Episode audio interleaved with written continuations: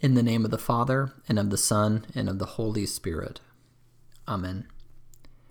And he told them many things in parables, saying, A sower went out to sow.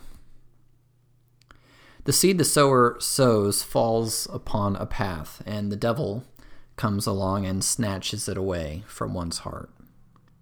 Other seed falls upon rocky ground and when trials and tribulations come, it dies because it has no root, no depth, just rocky ground.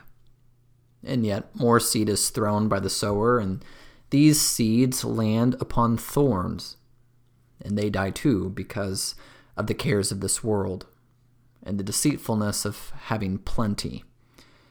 It chokes the life out of the self sacrificial word.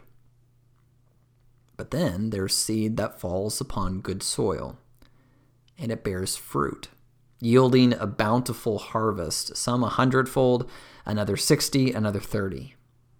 He who has ears to hear, let him hear. A farmer was given a field, and he wanted to grow the best crops, as farmers do, but the soil needed a lot of work. He stepped out onto the land and he looked out over all his acreage and he saw thousands of little rocks scattered throughout the soil. So the farmer got to work. He plowed up the field and removed each small pebble one by one. And the days were long and the sun was hot and the sweat rolled off his back. But after many weeks, with meticulous effort and long hours, the field was perfect. The farmer planted his crops but his crops did not grow. Confused, the farmer stepped back onto his land.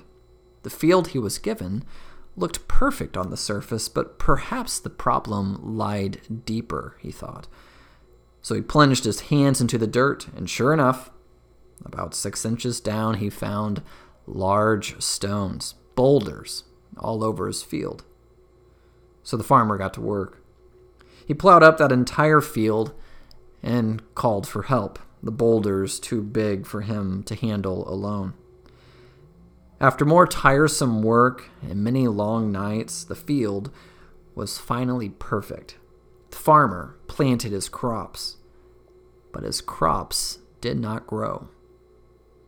Frustrated, the farmer was at a loss. The field he was given looked perfect on the surface, it was perfect beneath. But perhaps the problem lied within, he thought so he had a soil sample done. Sure enough, the field had an overabundance of phosphate. So he went to work. And after sleepless nights, back-breaking efforts, the field was finally perfect. So the farmer planted his crops, but the crops did not grow. So the farmer called all of his friends who had helped him remove the boulders to double check their work, and sure enough, they had removed all the boulders. He looked out upon his field, and it was perfect on the surface, it was perfect beneath, and it was perfect now within. So he dug further than he had ever dug before. And then he saw it. The entire field was sitting upon hard stone. Deep in the ground, it was all solid rock. It was hopeless. There wasn't anything he could do to make the field good. And all of his sweat and all of his labor and all of his good works and efforts had amounted to nothing. Everything that he would plant in this field would die. Utterly dejected, the farmer crashed upon the mountain of pebbles, rocks, and boulders that had consumed all of his efforts, and he wept over his fruitless field. I've come to inspect your field, a man shouted across the way. He could hardly form the words. The truth was unbearable. I'm sorry, sir, but the field's. it's no good. How about you tell me about it, if you don't mind, my friend? The stranger replied. Humbled and weary, the farmer started from the very beginning. He lifted the first pebble and showed it to the man. He showed him the boulders, the soil tests. He showed him the backhoe and the plow and the tractor with the rusted and worn out blade. All of this, everything that I did, it's it's for nothing, sir. Well, the man listened, and picking up a small pebble, he examined it carefully.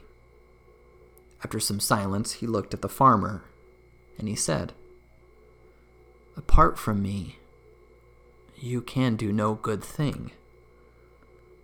The problem, my friend, was never the soil. I'm afraid you've been looking in the wrong place this entire time. And with that, the man twisted around and showed the farmer a worn and tattered burlap bag, which held the most beautiful, perfect, true seeds that you had ever seen. You see, he said, the seed that I have is the only seed that can grow in any field, good, ba- bad, even in fields like this. His voice tapering off as his eyes gazed upon the field. It was too good to be true, for he had found a field that desperately needed him. And so he immediately arose and began sowing his seed upon that rotten old field, humming a tune as he went. Dear Saints at Trinity, the parable of the sower, it can lead us to look in the wrong place. We look to ourselves and we ask ourselves, what kind of soil are we? Or how can I become a better soil? We quickly become very enamored with ourselves. And before one knows it, you spend your entire life, your entire day, trying to fix yourself, which can be very backbreaking work.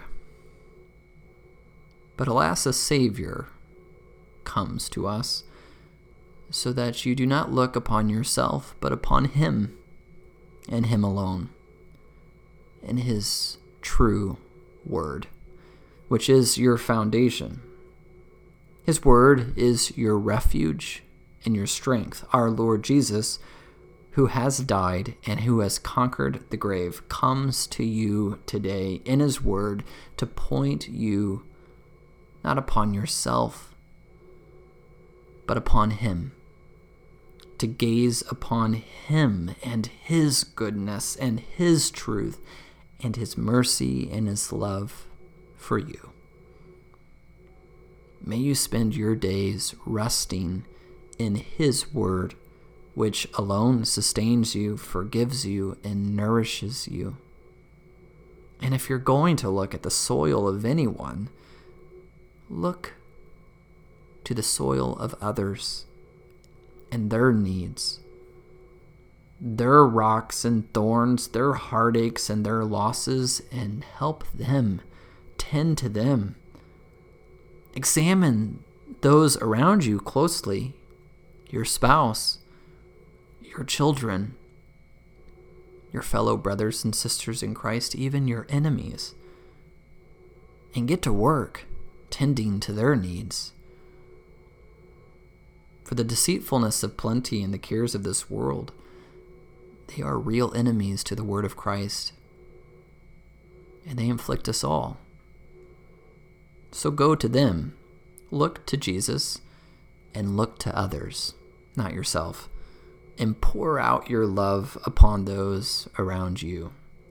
No matter how rocky their soil may be, no matter how lost they may seem. When you go, to them, you will surely find two things. You will find a weary and worn out friend, spouse, brother, sister, son, daughter. And then you will find a sower, humming a tune and graciously sowing his word upon their field. Amen. Now may the peace of God, which surpasses all understanding, guard your hearts and your minds in Christ Jesus our Lord. Amen.